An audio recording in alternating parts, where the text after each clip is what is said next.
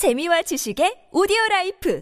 팟빵 안녕하세요. 군사도폭입니다. 최근 우리가 개발한 4.5세대 플러스급 전투기 KF-21이 시험 비행 전 마지막 남은 활주 테스트까지 무사히 끝내며 원했던 목표를 달성하는 모습을 보며 그동안 온갖 횡포를 부려왔던 인도네시아가 흔들리고 있습니다. 여러분도 아시다시피 KF-21 프로젝트는 8조 8천억 원의 개발 비용 중 60%를 대한민국 정부가 부담하고 20%는 KAI를 비롯한 한국 개발사들이 부담하며 나머지 20%는 인도네시아가 부담하기로 되어 있는데요. 하지만 여전히 인도네시아는 이 개발비 부담금 체납분인 하나 약 1조 5천억 원을 경제 사정이 좋지 않다는 이유를 들어 지불하지 않고 있습니다. 그러면서 KF-21보다 훨씬 값비싼 프랑스의 라팔 전투기나 미국 F-15EX 전투기 등에 큰 관심을 드러내며 우리 국민들의 뒷목을 잡게 만들어 왔는데요. 이러다가 개발비 분담금은 받지도 못한 채 CJ-5호기를 인도네시아에 내주고 우리가 피땀 흘려 20년이 넘게 개발해온 최첨단 기술들을 인도네시아에 다 넘겨져 버리는 것 아니냐는 의혹이 계속 제기되어 왔습니다. 이에 얼마 전 7월 6일 방사청에서는 속 시원한 대답을 들려주었습니다. 개발 분담금 납부 시한이자 시제기 인도기한은 2026년까지이며 그때까지 적절한 조치가 취해지지 않는다면 당연히 시제기를 인도할 수 없다는 입장을 한국형 전투기 사업단장 직무대리 노지만 공군대령이 밝힌 것인데요. 이를 의식한 것인지 7월 11일 인도네시아 현지 언론인 TV1 뉴스에서도 격분한 한국인들 KF-11 전투기 개발 분담금 체납분을 지불하지 않는 인도네시아에게 대한민국은 시제기를 제공하지 않겠다고 위협했다는 기사를 게재했는데요. 이 기사에서는 한국의 태도를 비난하기보다 KF-11 전투기의 개발 과정이 잘 진행되고 있다는 사실에 관심을 보이고 앞으로 얼마나 더 대단한 위력을 가진 전투기가 될 수 있을 것인지에 대해 크게 주목하며 기대하는 모습을 보여주고 있어 인도네시아가 KF-11의 개발 파트너로서 좀 더 책임감 있는 태도를 보여야 한다는 뉘앙스가 느껴지는데요. 우리는 이에 대해 어떤 대응을 보여야 할까요? 전문가는 아니지만 해당 분야의 정보를 조사 정리했습니다. 본의 아니게 틀린 부분이 있을 수 있다는 점 양해해 주시면 감사하겠습니다. 인도네시아 7월 11일 기사에서는 KFX 사업에 인도네시아가 공동개발국으로 참여하기로 약속했던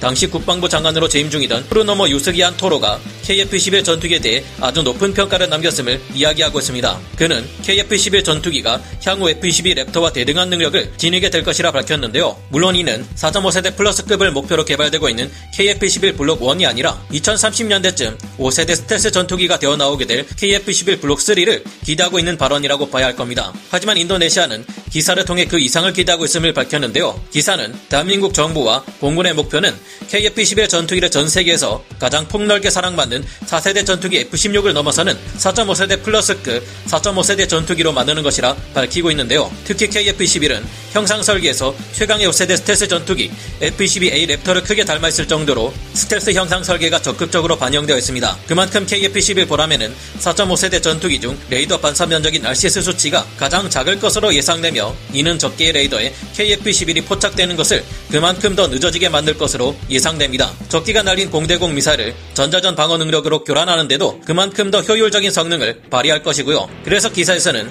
KF-21 전투기를 4.5세대 전투기가 아니라 5세대 전투기의 특성을 일부 가지고 있는 4.7세대급 전투기라 보아야 한다며 초기형 KF-21 전투기에도 큰 기대를 드러내고 있습니다. 인도네시아의 기사에서는 KF-21 전투기가 훗날 대표적인 5세대 스텔스 전투기인 F-35A만큼의 스텔스 성능을 실현할 뿐만 아니라 6세대 전투기가 발휘할 능력들 중 일부를 구현할 수 있을 것으로 기대하고 있습니다. 기사에서 최근 대한민국 공군이 KF-11을 5.5세대 전투기 혹은 그 이상의 능력을 가진 전투기로 개발하는 방안을 검토하고 있다고 표현한 것은 그 때문인데요. 기사에서는 한국 공군이 완벽한 스텔스 능력을 가진 전투기로 KF-21을 개량할 수 있고 무인 전투기들과 함께 유무인 복합 전투 체계까지 구성할 수 있다는 판단하에 이를 추진하게 될 경우 2026년에서 2028년 사이 KF-21 블록 3 개량 프로젝트가 시작될 것이라 보고 있습니다. 혹은 또 다른 대안의 한 가지로서 KF-21 전투기의 기체 형상이나 관련 기술을 계승하는 것에서 멈추지 않고 동체의 크기를 더욱 키운 차차 세대 전투기 KF-XX 프로그램을 통해 내부 무장창에 더 많은 무장을 갖추도록 할 수도 있을 것으로 보고 있는데요. 현재 5세대 스텔스 전투기인 F-35는 ABC 버전 모두가 스텔스 모드에서는 앞으로 예정된 개량을 거친다 해도 AIM-120 암람 중거리 공대공 미사일만을 장착할 수 있을 뿐인 것으로 알려져 있습니다. 그 이유는 AIM-9X 단거리 공대공 미사일을 탑재할 수 없는데 격렬한 공중전 상황에서도 발사가 가능하게 만드는 rail launcher가 없기 때문으로 분석되고 있는데요. 하지만 우리가 KF-21의 동체 크기를 키우고 rail launcher와 내부 무장창을 장착해 AIM-9X 단거리 공대공 미사일과 AIM-120 암람 같은 중거리 공대공 미사일 모두를 장착할 수 있다면 유사시 예상치 못한 근접 공중전이 발생할 경우 큰 도움이 될 것으로 보입니다. 한국의 KF-21 전투기가 장차 현재 F-35 전투기를 능가할 수 있다는 이야기는 이와 같은 이유들 때문인 것으로 분석되고 있습니다. AIM-9X 슈퍼 사이드와인더, AIM-120 암람, 앞으로 개발될 한국형 중단거리 공대공 미사일까지 장착하고 작전에 나설 경우 단거리 근접 공중전 능력이 크게 제한되는 F-35의 윙맨을 KF-XX가 맡아 위기에서 F-35 전투기를 구해줄 수도 있을 것으로 예상됩니다. 또한 더 많은 연료를 실을 수 있게 해서 KF-21의 전투행동 반경과 항속 거리를 늘릴 수도 있을 텐데요. 다만 KF-XX 프로그램은 아직 관련된 정보가 나온 것이 없고 인도네시아의 기사에서도 가능성 중 하나로 언급한 것일 뿐인 만큼 이에 관한 예상은 저의 개인적인 상상일 뿐입니다. 예정이 있지도 않은 이 같은 KF-XX 계획에 대한 기대마저 드러내는 점에서 인도네시아가 아직 KF-21 전투기의 인도네시아 버전인 IF-21 전투기에 큰 기대를 걸고 있다는 것을 알 수 있는데요. 인도네시아의 기사에서는 현재 성공적인 여러 테스트 를 진행하며 역사적인 첫 시험 비행을 앞두고 있는 KF-21 보람의 전투기의 순탄한 개발 과정에 주목하고 있습니다. 물론 인도네시아 입장에서도 아직 완전히 개발되지 않은 것이 KF-21 전투기인 만큼 물밑 작업을 통해 다른 국가의 검증된 전투기 후보들을 대신 도입할 가능성을 점쳐 볼 수 있을 겁니다. 하지만 오래전 한국과 이미 계약을 맺어 놓은 상황에서 이 같은 행동은 용납될 수 없는 행동이죠. 우리는 최근 이에 대해 단호한 태도를 보이는 동시에 KF-21의 개발은 너무나 순탄하게 잘 진행하고 있습니다. 어, 이거 자꾸 다른 전투기 살 것처럼 간보고 이래서는 안 되겠다. 이거 생각보다 너무 잘 개발하고 있고 잘 만들었잖아. KF-21이 미래에 우리 생각보다 훨씬 뛰어난 전투기가 될 가능성을 간과하면 안 되겠다. 이런 주장이 인도네시아의 기사에서 발견되지는 않지만 그런 느낌을 전달하고 있다는 것은 어렵지 않게 느낄 수 있습니다. 인도네시아의 기사는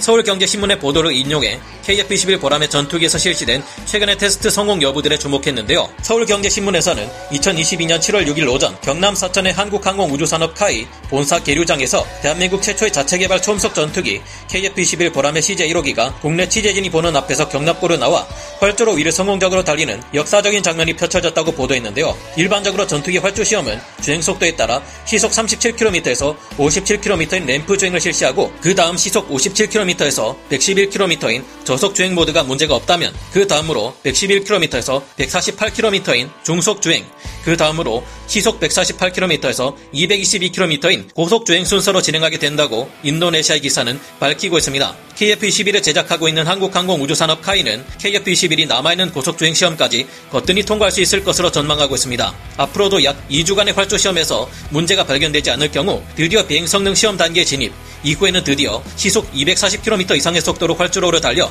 드넓은 하늘을 향해 날아오를 계획입니다. 서울경제신문에 따르면 CJ 1호기로 수행될 이 첫 비행 시험의 정확한 날짜는 알 수 없지만 7월 넷째 주 중 시행될 것은 분명하다고 밝히고 있는데요. 실제 비행 시험에서는 수많은 변수가 있어 어떤 일이 일어날지 장담할 수는 없습니다. 하지만 카이의 고위 관계자가 얼마 전 밝힌 바에 따르면 KF-11에 탑재되는 엔진을 최대 출력 수준까지 가동시켜 엔진 점화 시험을 실시하는데 성공했다고 하는데요. 이 시험 비행에는 대한민국 공군의 조종사 2명이 직접 참여하게 되며 약 30분에서 40분간 하늘을 날게 될 것이라고 합니다. 앞으로 KF-11 전투기는 이번 달 7월을 시작으로 2026년까지 총 2000여 소티를 수행 후 공대공 전투기로서 블록 1이 완성되어 실전 배치될 계획인데요. 기사에서 인용한 카이의 관계자가 밝힌 바에 따르면 KF-21의 첫 비행 시험 성공은 동체와 주요 장비를 비롯한 전투기 체계 기본 성능과 안정성을 보장해주는 기반 기술이 사실상 완성되었다는 것을 의미하는 중요한 이정표라고 합니다. 이처럼 KF-21의 개발이 잘 진행되고 있는 만큼 이에 대한 인도네시아의 기대치 또한 달라지고 있는 듯한데요. KF-21을 가지고 싶다면